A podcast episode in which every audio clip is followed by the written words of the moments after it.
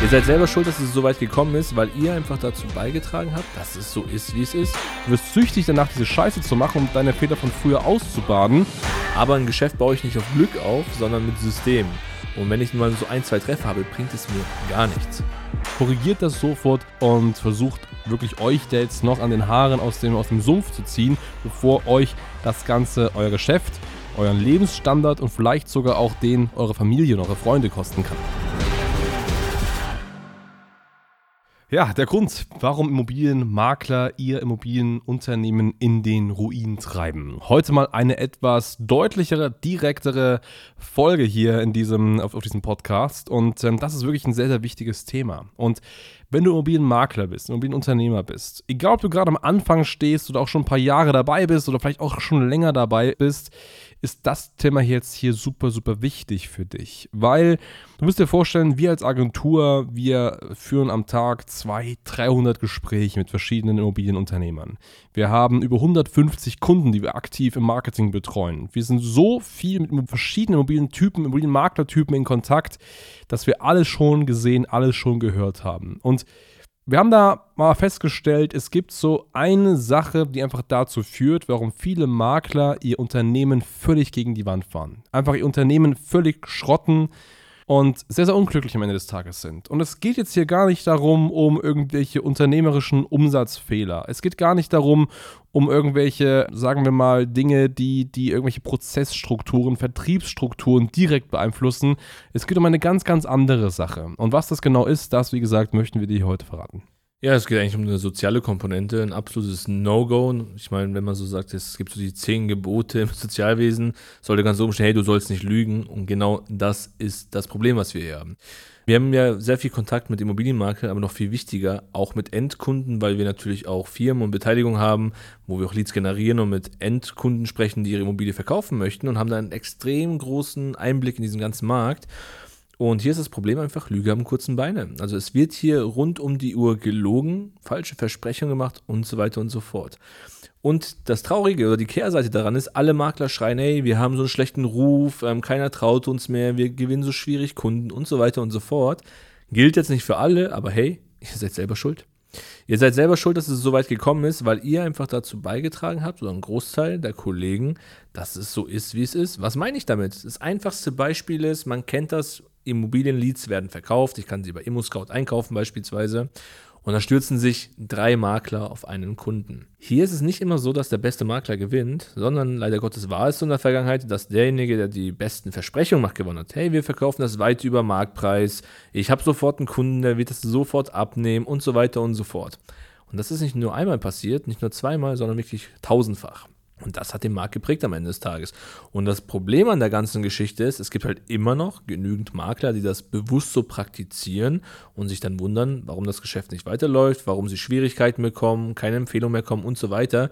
Weil, wie wir schon oder wie du zum Titel erwähnt hast, sie sabotieren sich selbst. Also, das ist so ein Thema, hör auf zu lügen und es läuft. Aber es wird permanent gemacht. Also, ich glaube, Bewertungen sind noch andere Bereiche. Es wird einfach um die Gunst des Kunden gelogen, um Hauptsache den Auftrag irgendwo zu gewinnen den du sowieso nicht abschließen wirst. Wenn ich jemand mit falschen Tatsachen gewonnen habe, werde ich dieses Objekt nicht verkaufen, ich werde kein Geschäft machen, da muss ich schon verdammt viel Glück haben. Aber ein Geschäft baue ich nicht auf Glück auf, sondern mit Systemen. Und wenn ich mal so ein, zwei Treffer habe, bringt es mir gar nichts. Richtig, richtig. So, und dieses, dieses Lügen, um einen Auftrag zu bekommen, den du eh nicht verkauft bekommst, das, das führt ja zu so vielen Dingen. Also nicht nur, dass du keinen Umsatz machst, führt es auch dazu, dass dann der Kunde unzufrieden ist. Wenn der Kunde unzufrieden ist, haut er dir vielleicht noch online irgendeine Bewertung rein, spricht schlecht über dich. Das heißt, andere Kunden, die vielleicht zu dir kommen würden, kommen deswegen jetzt nicht zu dir, weil da eben ja ein Kunde unzufrieden war und schlecht über dich spricht. So, wozu führt das noch? Wenn du vielleicht Mitarbeiter hast. Mitarbeiter bekommen das ja auch mit. Die Mitarbeiter sehen ja auch, hey, da ist ein Objekt jetzt bei uns im Bestand. Das wurde sehr, sehr günstig Anführungszeichen eingewertet. Eigentlich ist es ja gar nicht so, das bekommen wir nie verkauft. Demotiviert die Mitarbeiter. Die fragen sich auch, hey, was ist denn eigentlich für ein Saftladen? Warum machen die solche Sachen? Das ist ja nicht, das ist ja nicht richtig.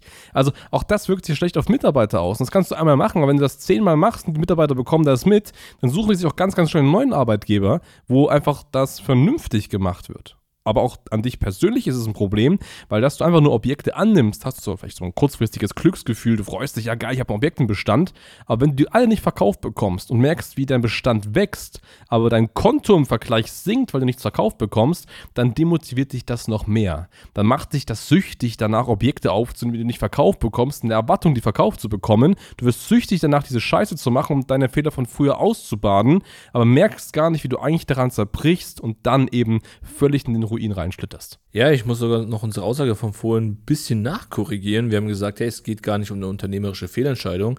Jetzt, wo ich gerade drüber nachdenke, es ist eine absolute Fehlentscheidung. Also, das Thema des Lügen ist das eine, aber jetzt diese Nachwirkung, dieses Nachbeben.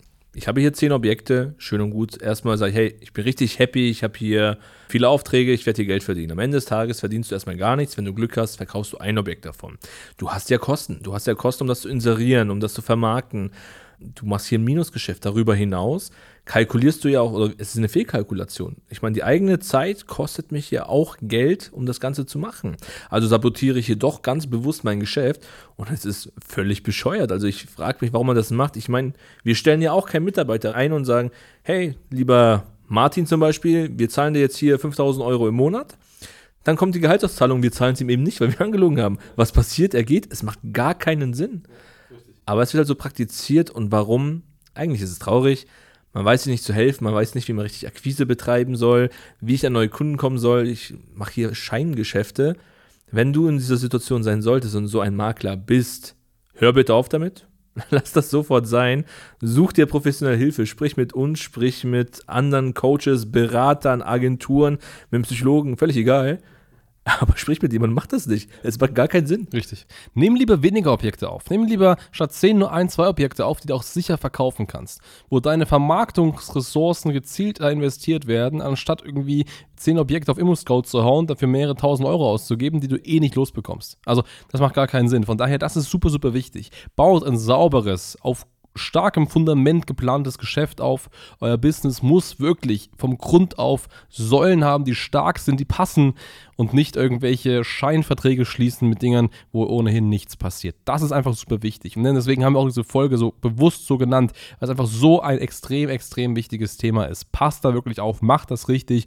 Und wenn ihr das aktuell nicht richtig macht, stellt das sofort ab. Also korrigiert das sofort und versucht wirklich euch da jetzt noch an den Haaren aus dem, aus dem Sumpf zu ziehen, bevor euch das Ganze, euer Geschäft, euren Lebensstandard und vielleicht sogar auch den eurer Familie und eure Freunde kosten kann. Auch das passiert ja. Am Ende des Tages sind ja die alle dafür, irgendwo stecken die alle mit drin. Ne? Also, wenn du unternehmerisch erfolgreich bist, dann bist du wahrscheinlich der Hauptverdiener aktuell und wenn du dann solche Entscheidungen triffst, dann leidest nicht nur du darunter, sondern auch alle die, die irgendwie damit dabei sind, deine Familie, deine Kinder. Und das, wie gesagt, solltest du immer dir vor Augen führen, wenn du versuchst und darüber nachdenkst, solche Dinge zu tun. Ja, und solltest du jetzt ein Makler sein, der von so einem Makler betroffen ist, also du hast so zwei, drei Personen in deinem näheren Umkreis, die rund um die Uhr lügen, versuchen, den Markt zu sabotieren und du dich davon auch abheben möchtest, auch du kannst dich gerne an uns wenden, weil es gibt wunderbare Strategien und Möglichkeiten, auch solche Fake-Makler, so nenne ich sie jetzt einfach mal, vom Platz zu fegen, um sich diese Marktanteile zu sichern.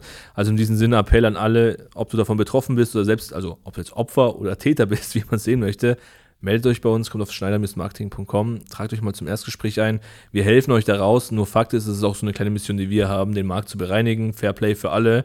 Und ja, es muss einfach aufhören. Ganz genau so ist es. Und wie gesagt, die beste Lösung, wie das schon gesagt, ist es ganz einfach, Objekte zu akquirieren, wo du realistische Preise setzen kannst und Objekte mit realistischen Preisvorstellungen, eigentlich mit realistischen Preisvorstellungen, das ist eine Kernspezialität von uns. Ja, Deswegen ja. trag dich bei uns ein und dann, wie gesagt, können wir dir hier einen Prozess aufbauen, wo wir genau das erreichen. In dem Sinne, vielen Dank fürs Zuhören und bis zum nächsten Mal. Macht's gut. Ciao.